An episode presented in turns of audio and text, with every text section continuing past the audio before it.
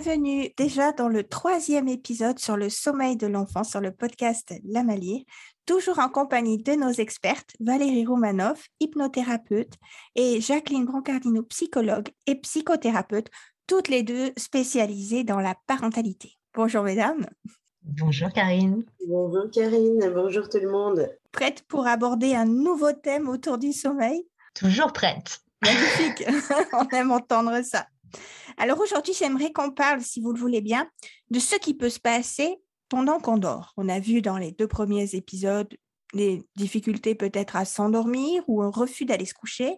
Et maintenant, on imagine, ça y est, l'enfant dort, mais il peut malheureusement encore se passer des choses, c'est-à-dire les rêves, les cauchemars et même les terreurs nocturnes.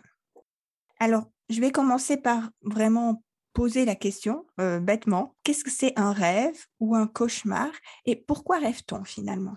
Alors en fait, le, rêve, l'activité de rêve, c'est quelque chose de naturel qu'on fait tous, euh, toutes les nuits. Euh, c'est un phénomène naturel qui permet en fait au cerveau de retraiter les informations qu'on a eues pendant la journée, pendant la semaine, les, faits marquants et d'en fabriquer voilà des, des images dont on se rappelle ou pas. Donc même si on se rappelle pas de nos rêves, on rêve quand même.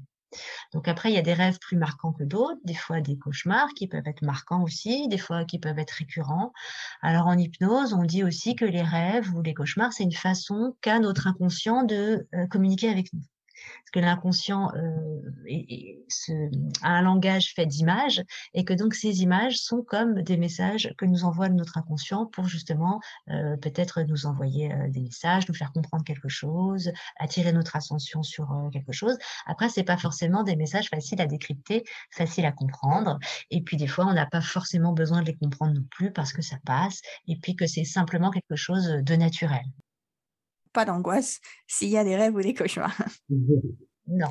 Est-ce qu'on sait à partir de quel âge on commence à rêver? Est-ce qu'un tout petit bébé a déjà des rêves en fait? Alors euh, là-dessus, euh, il y a les, même les chercheurs, ils sont pas vraiment d'accord sur l'âge précis. ça dépend des écoles, ça dépend des courants.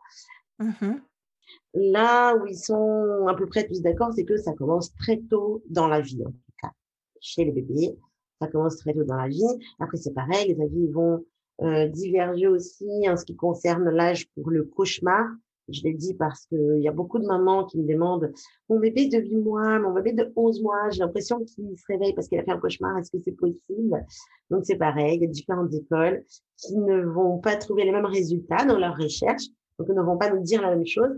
Mais euh, ça rejoint ce que disait Valérie, c'est des informations qu'on traite. Donc si on commence à rêver très tôt dans la vie, on peut avoir euh, faire des rêves euh, qui peuvent être un petit peu plus angoissants, on veut dire, voir des images que l'enfant il ne comprend pas justement en rêve ou quand il se souvient après et qui peuvent être vécus comme des cauchemars. Donc euh, oui, un enfant il peut se réveiller en tout cas parce qu'il est déstabilisé. Donc quand on se réveille dans le cauchemar, on peut se réveiller un peu perturbé avec un sentiment voilà un peu contradictoire ou même euh, lourd, chargé en émotions. Donc l'enfant il peut se réveiller aussi avec ses sentiments un peu d'incompréhension et il peut faire appel à ses parents pour se sentir rassuré. D'accord. Et alors, je sais que ça ne concerne pas tous les parents. Moi, c'est un terme que j'ai découvert euh, sur le tard. J'allais dire, moi, en tant qu'enfant, je ne l'avais pas vécu. Malheureusement, ma fille, elle, a connu ça. Est-ce que vous pouvez nous expliquer la différence qu'il y a entre un cauchemar et une terreur nocturne? On peut les confondre quand on n'a pas justement certaines informations. Mais cliniquement, c'est très, très différent. Donc, un cauchemar, justement, c'est quelque chose, enfin, c'est un rêve qu'on va faire et qu'on va se réveiller avec ce sentiment un petit peu chargé. On va être assuré, on s'en souvient, ou en tout cas, on sait qu'on a fait un rêve qui nous a perturbés. Les terrains nocturnes, c'est différent parce que déjà, l'enfant, sur le moment, euh, Bon, je vais faire les choses en ordre. Donc, c'est quoi une terreur nocturne? Comment ça se présente déjà pour que les parents puissent comprendre ce qu'ils ne connaissent pas? Donc, l'enfant, il va se réveiller. On va avoir l'impression qu'il est réveillé parce qu'il peut avoir les yeux ouverts. Il va vraiment hurler, il peut être en sueur, il peut se réveiller, il peut se débattre, il peut faire vraiment une crise. Donc, c'est très impressionnant pour les parents. C'est vraiment très impressionnant. Le parent, il va tout de suite essayer de savoir ce qui se passe, essayer de comprendre, essayer peut-être de, de, calmer cet enfant, mais l'enfant, il n'a pas conscience de la présence de ses parents. Et le lendemain, il ne se souvient pas qu'il y a eu cet épisode. Donc, ce n'est pas comme en rêve. C'est quelque chose, les terrains nocturnes, c'est quelque chose qui se passe vraiment euh, dans l'état euh, hypnotique, on peut dire, dans l'état où il dort encore. Il n'est pas réveillé. Alors que le cauchemar, il se réveille en demandant de l'aide, on va dire, ou de se sentir rassuré par rapport à un sentiment qui s'est passé quand il dormait. Alors que les terrains nocturnes, c'est encore euh, c'est un épisode qui se donne et il dort encore. Et le lendemain, il ne se souvient pas forcément. Donc, c'est très impressionnant pour les parents. Donc, comment identifier? C'est vraiment déjà la première chose, d'essayer de voir si l'enfant a conscience de notre présence dans la pièce. Est-ce qu'on arrive à calmer, à consoler cet enfant? Est-ce qu'on arrive à faire arrêter la crise? Le terrain nocturne, le parent il a l'impression que ça dure une éternité, mhm. ça dure quelques minutes en fait, et ça s'arrête de la même façon que ça a commencé. Voilà, l'enfant, il arrête tout seul. Donc, la seule chose que les parents peuvent faire, c'est de sécuriser cet enfant, de, voilà, de s'assurer qu'il ne va pas se faire mal quand il se débat, de ne pas cogner sa tête contre le mur. voilà, c'est vraiment de le contenir, d'essayer de sécuriser cet enfant. Mais il, il, ne va pas réussir à le consoler, Alors que le cauchemar, oui. Donc ça, c'est la première différence. La deuxième, c'est que le lendemain, euh, si l'enfant est un peu plus grand, il va pouvoir en parler. Il va se souvenir. Les terrains nocturnes, non il va pas se souvenir, donc il n'est même pas trop conseillé d'en parler parce que l'enfant, il peut être très impressionné aussi de j'ai fait tout ça, non, je ne m'en rappelle pas, donc il se passe vraiment des choses. Donc euh, voilà, ce sont deux positionnements complètement euh, différents. Une troisième différence qu'on peut dire aussi, c'est que en général, les terrains nocturnes, elles ont lieu en première partie de la nuit, les cauchemars en général plus vers le matin, enfin en deuxième partie de nuit. Et ça, c'est vraiment lié au cycle du sommeil, au moment où ça a lieu, parce que plus vers le matin, on va plus rêver, donc on va plus être à même à faire des, des cauchemars. Et les terrains nocturnes, plus en première partie de nuit, quand on a plus de temps de sommeil profond dans nos cycles du sommeil. Merci beaucoup pour toutes ces informations. J'ai essayé de faire super vite parce qu'il y a vraiment beaucoup de choses à dire. J'imagine que pour vous, deux spécialistes, c'est très difficile de nous condenser autant d'informations comme ça dans un petit format. Je vous remercie euh, d'apporter ces, premières clés ou ces premières réponses. Bien sûr, après, libre à chaque parent d'aller approfondir euh, avec vos livres, euh, vos formations ou, d'autres matériels. Mais je trouve ça bien d'avoir autant de, premières informations pour dégrossir. Moi, je trouve que tu as très bien euh, décrit les terreurs nocturnes de mon vécu à moi de parent. Euh, la description m'a rappelé plein de mauvais souvenirs. Alors, les terreurs nocturnes, tu as dit, on ne peut pas faire grand-chose à part s'assurer que l'enfant ne va pas se blesser jusqu'à la fin de la crise. Mais en cas de cauchemar, ou, peut-être d'un rêve, on va dire, un peu bizarre, où l'enfant se réveille, il a conscience de ce qui s'est passé et vous l'avez dit toutes les deux, il a besoin d'aide et il appelle ses parents. Qu'est-ce qu'on fait à ce moment-là? Comment on réagit? Oui, euh, comme l'a dit Jacqueline, il a besoin d'être rassuré, il a besoin d'être consolé. Donc ça passe souvent bah, par un câlin, le prendre dans les bras, lui dire que tout va bien, lui dire que justement c'était qu'un rêve, que c'était qu'un cauchemar, que voilà qu'il peut se rendormir tranquillement. Voilà toutes les paroles rassurantes, tous les gestes rassurants qui vont euh, qui vont l'aider à se rendormir. Donc ça c'est quelque chose qu'on peut faire au moment où ça se passe, mais après on peut faire d'autres choses le lendemain. Et c'est ça qui peut-être va être euh, important pour l'enfant, c'est justement de pouvoir faire ce, cet exercice ou ce travail après le lendemain pour pas qu'il ait peur de se rendormir pour refaire ce cauchemar. Parce que souvent, ce qui va empêcher aussi un enfant de s'endormir, c'est la peur de, refaire des cauchemars, la peur d'avoir peur. Et ça va engendrer bah, de la peur qui va faire qu'il va avoir peur après. Donc, euh, en hypnose, ce qu'on fait qui est vraiment efficace euh, pour les cauchemars, c'est de demander à l'enfant de dessiner ce qu'il a vu dans son cauchemar, de dessiner ce qui lui fait peur. Et même s'il ne sait pas exactement ce que c'est aussi, il se rappelle pas, ça peut être un gribouillis, ça peut être juste du noir, ça peut être vraiment, même si l'enfant ne sait pas encore tenir un crayon, quelque chose, voilà, à quoi ça ressemble euh, ce cauchemar, à quoi ça ressemble ce qui te fait peur. Des fois, les gens, enfants, ils disent j'ai peur du noir. D'accord Et, et qu'est-ce qu'il y a dans ce noir? C'est quoi qui te fait peur dans le noir? Est-ce que c'est un fantôme? Est-ce que c'est une sorcière? Est-ce que c'est un monstre? Est-ce que c'est quelque chose qu'il a vu à la télévision? Peu importe, on lui fait dessiner. Et donc ensuite, une fois qu'il a couché sur le papier quelque part sa peur, et ben déjà, il n'est plus à l'intérieur de lui.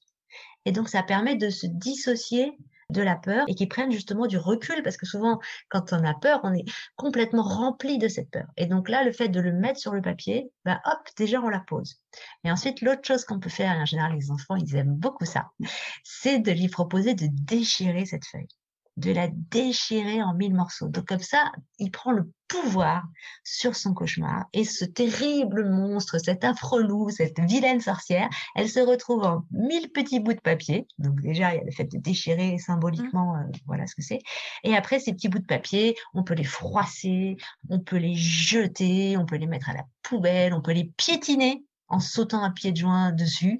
Et ça, c'est assez euh, agréable en général pour l'enfant de vraiment prendre le dessus sur tout ce qui pouvait lui faire peur et de dire en même temps adieu euh, au cauchemar, adieu au rêve, adieu au, monstre, adieu à tout, à tout ce qui euh, à tout ce qui l'embête la nuit. Et si on veut aller un petit peu plus loin, dans un deuxième temps, on lui demande de dessiner ce à quoi il aimerait rêver. Ah.